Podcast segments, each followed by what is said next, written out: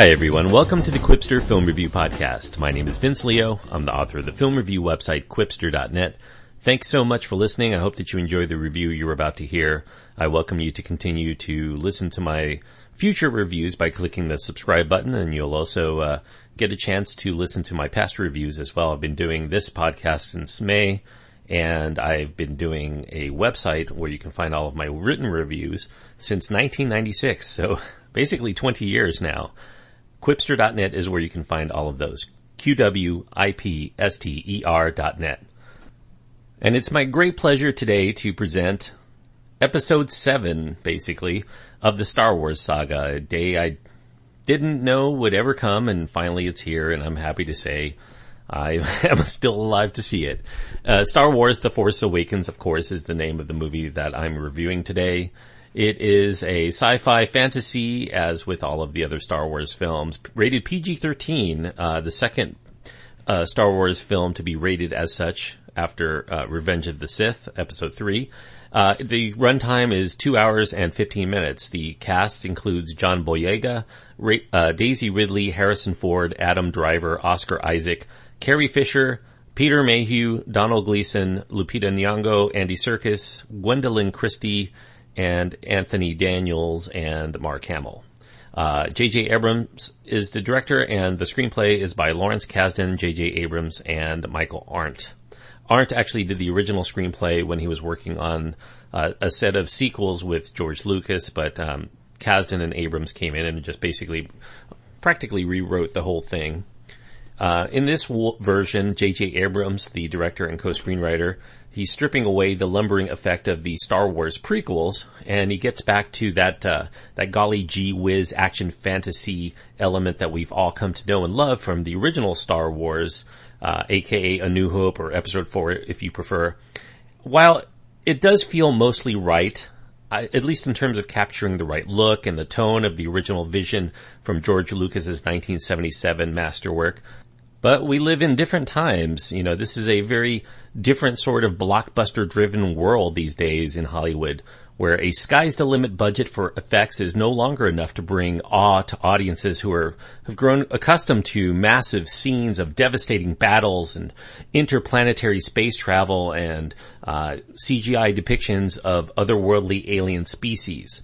What was once in back in its heyday light years ahead of its time in Star Wars mythology now is just of its time, which means that the only way to truly amaze us in today's audience is by going smaller, investing us in the characters and their plights, and then putting them in a suspenseful and emotionally resonant story. The main plot thread is a little unwieldy to have to relate in painstaking detail, you know, when you're dealing with a seventh film in a franchise, especially one that has as many spin-offs in terms of video games and books and all the other stuff, a lot of that is non-canon now. Uh, it's just, there's a lot of overhead. So, and since you're probably not wanting too many spoilers, I'll kind of keep things to mostly a general setup in terms of my plot, uh, explanation. In The Force Awakens, there's an orb-like droid named BB-8 and that droid has some technology placed within him that contains a map reportedly showing the whereabouts of Luke Skywalker. There are several interested parties, some benevolent and some evil, that desperately want to get a hold of this for their own purposes.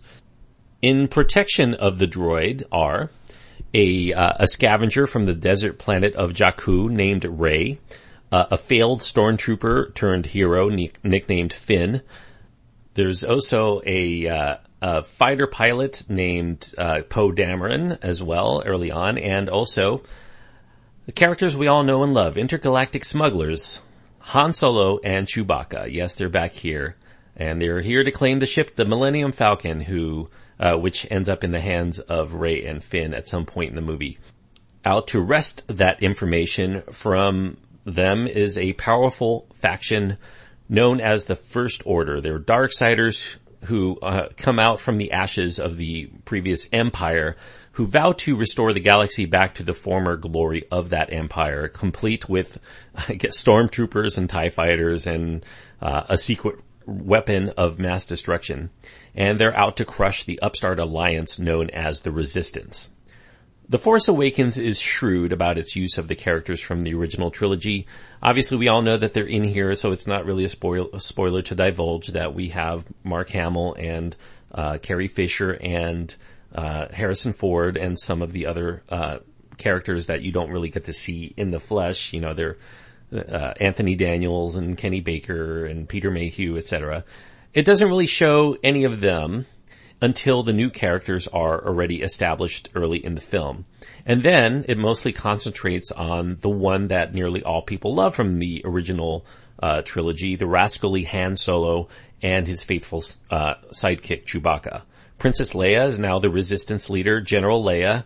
We learn from the open, opening crawl all of this stuff, so I'm not really spoiling this much. You'll, if you go see this movie, you'll find out within the first, uh, like three minutes all of this information. Luke Skywalker, uh, the, the less said about his appearance in this film, the better.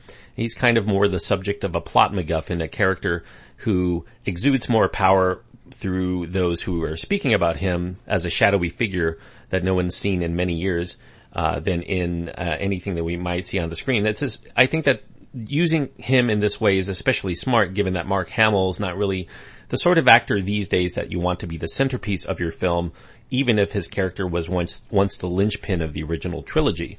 Kind of gives him, kind of beefs him up instead of, uh, uh, by, by giving more, I guess, through showing less. The nostalgia is strong with this one, uh, or this film, I should say, as Abrams keeps the callbacks coming so that we know that we're in familiar territory and in safe hands, even if most of the characters are all new to us, there is, uh, you feel like this is definitely born from that original trilogy, especially A New Hope. We have reluctant but noble good guys. We got a bad guy here with a black mask and a deep voice. We have a super cute droid that contains a secret message. There's a land speeder that soars across the sand of a desert planet. We get a hopping cantina full of a wide variety of alien species and really interesting music. Uh, there are colorful lightsaber battles. There's X-Wing versus TIE fighter dogfights. There's a diminutive sage and ancient guru in the film that imparts knowledge. There's a, a lot of uh, references to masters and apprentices and their training. There's the hereditary passing on of uh, the Force uh, from one generation to the next. There are dark and fascist images employed by uh, its villains there's frequent bits of John Williams' original trilogy score in addition to some of the new passages, and there's also a planet-destroying space station that closely resembles the Death Star, uh, e- including a similar flaw in engineering that could take it out. Yes, this happens for the third time in a Star Wars film, uh, only it's bigger and more powerful than I guess a Death Star would be. Also returning is the screenwriting talent of Lawrence Kasdan, Kasdan uh, co-scripted both The Empire Strikes Back and Return of the Jedi episodes 5 and 6. So who else but George Lucas himself would know these characters as well as Kasdan? So it's very smart to keep him on board as well as a reference if, if uh, nothing else. Now to be fair, there are some new wrinkles to this movie. This is not just a complete regurgitation, even though there are a lot of elements that you would find in the, uh, the original trilogy. There's definitely more diversity among the races and the sexes of the human types than we saw in the original Star Wars trilogy, especially in the main roles. Uh, we also have excellent casting of the characters that we're going to follow into this new generation, into future entries, I suppose. Daisy Ridley is perfect as the uh, the scrappy main heroine. John Boyega is charismatic and fun as the renegade stormtrooper who just couldn't be a stormtrooper, and a, a pretty juicy role for Adam Driver as one of the main villains who is, uh, it, it's not as black and white as it was in the original film. He seems to be wrestling with his own battles of light versus darkness, the same way that, uh, I guess it kind of calls back to Luke, Luke Skywalker in uh, Return of the Jedi, kind of uh, ba- battling from turning to the dark side by retaining his light side and not succumbing to uh, vengeance and murder everything is spot on in, in terms of the film, the tone and everything, though I think that one might quibble at uh, some of the more C- obvious CG characters in the movie. Uh, this definitely uh, was troubling in the prequels, but I w- will say that, uh, you know, they do look a, a, good deal better than, you know, I think that most people watching today wouldn't go for the, the Jim Henson Muppet type characters as, as much today. Um, that, that, you know, we, we have some very, very, um, detailed CG characters in many films, many of whom that you can't even tell from real characters sometimes. So, uh, but I will say uh, the sight of the CG characters here are a good deal better than the cartoonish ones that we found in those prequels. The the Force Awakens, I think, succeeds in that it manages to bring forward the story from the original trilogy with the core players to give it the credibility it needs and enjoyable enough to invest us into its story. It doesn't make any major missteps that would turn away fans that the prequels eventually did after you, after that initial high wore off. And, and, you know, a lot of people that hate the prequels today loved it when they first saw it. In fact, they loved it through many uh, repeat viewings while it was in theaters. So, um, you know, I, I actually like the prequels, you know, I, am basically telling you. So, um, I'm a fan of the prequels. I'm a fan of the original trilogy. Obviously, I'm a, a bigger fan of the original trilogy, but um, I'm usually just entertained by Star Wars in general. I'll, I'll give it the benefit of the doubt if I can help it. So while not as mind blowing in terms of uh, it how the original episodes four through six were for their eras. I think that Abrams does deliver a solid effort here.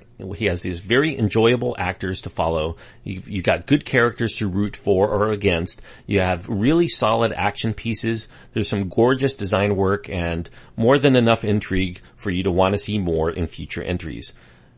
It should be noted that Abrams isn't really trying to blaze a new trail so much as build a solid bridge between the old uh, Star Wars trilogy and this new one. And while it's not going to revolutionize the industry the way that George Lucas did back in the late 1970s, it does preserve the main ingredients necessary to make this a Star Wars film. And while it does add a few new interesting spices to keep things from seeming blasé right out of the gate, there's something um, you know, there's a lot of deja vu moments in this film, but obviously all of them are deliberate. So in summation, um, the first film in the original trilogy, A New Hope, was the subtitle. And now with the first in the next phase of trilogies, we have a new reason to be hopeful about that future. Perhaps it may be too familiar to seem new, but you can't say familiar without family. And that's what The Force Awakens is like going home to a family. And now that it's a resurrected franchise with spin-offs in the works, it will finally be with us always. I enjoyed uh, Star Wars: The Force Awakens. Um, I went into this film in it, this is kind of a, a, mixed bag in terms of how I should view this film, and it's the same thing that happened to me with Creed, which came out um, a few weeks ago. You know, Creed is also the seventh film in a series in which a uh, a series is handed off from its original creator to a new talent to kind of reboot it into a different direction with a new generation. Um, of course, the Rocky series there. Here we have George Lucas handing it off, and here J.J. Abrams takes it over. Um, and in that film, I had to divorce my fanboy feelings of the Rocky series with me as a film critic as well. And some may accuse me in terms of enjoying the original prequels, or, or the, uh, I'm sorry, the prequels, uh, episodes one through three, with being a fervent fanboy as well. There may be some truth to that in certain respects, but I also uh, have long maintained that those who absolutely hate the prequels, the ones who see them as nothing good from them, and and they're garbage, I also think that they're also being uh, they're being fanboys as well. Um, basically, uh, you know, hating them for not being exactly how they want. So um, somewhere in between, maybe the truth lies. But uh, Star Wars: The Force Awakens, I determined that I was going to view this film as a critic and not as a fanboy in my review. And I will say this. I there there were times when I got a little bit misty eyed. All of them were uh, nostalgic moments, uh, which I won't reveal here because um, I won't reveal the nature of because I think that they would be spoilers. And I think for Star longtime Star Wars fans, it's worth it to just experience it for yourselves. But um, I determined that those wouldn't have a lot of meaning for those people who didn't grow up from early childhood with the Star Wars films. And um, I have to grade it on its own terms.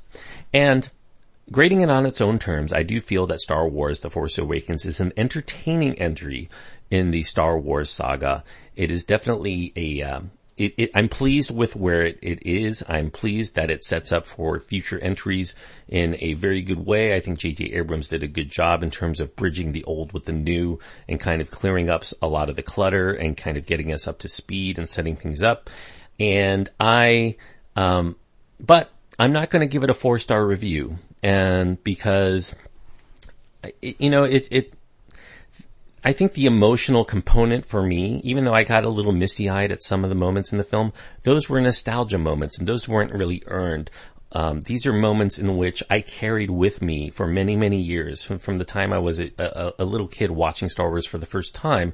So those are, those aren't moments that were developed by Abrams and Kasdan and the actors in this film.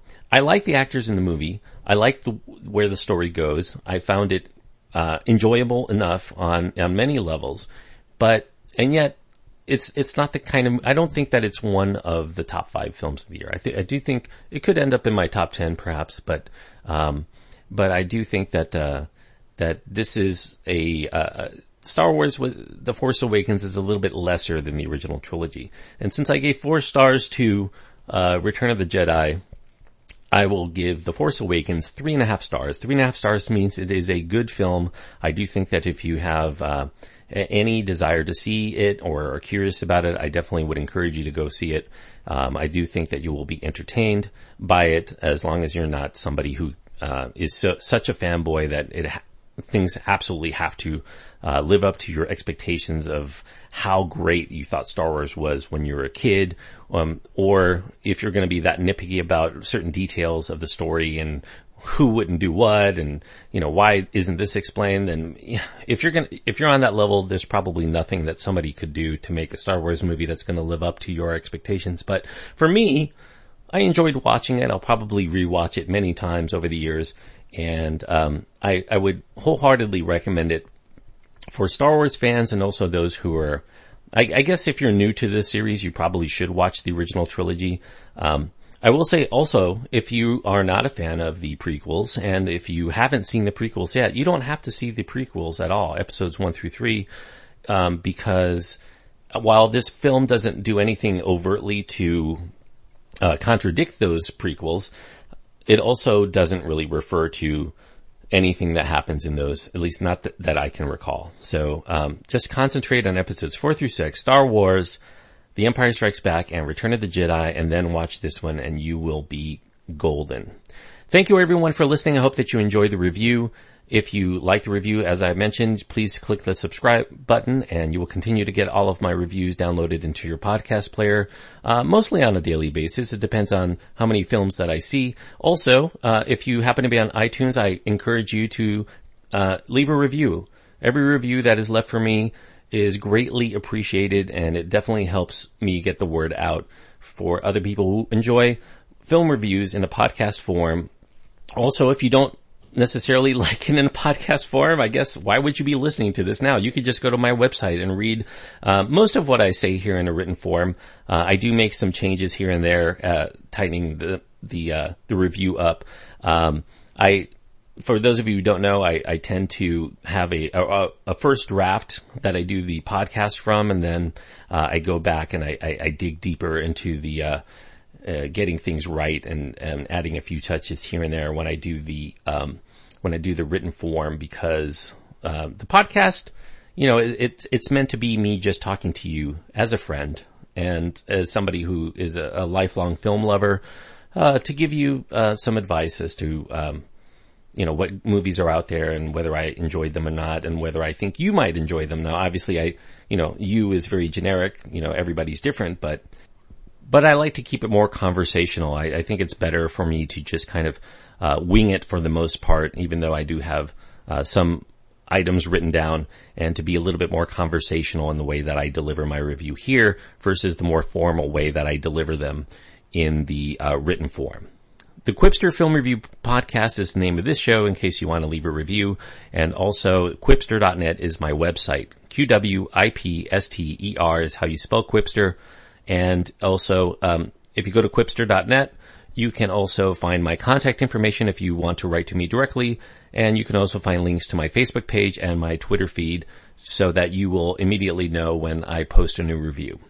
Thank you everyone for listening. I hope that you go out and enjoy the new Star Wars film.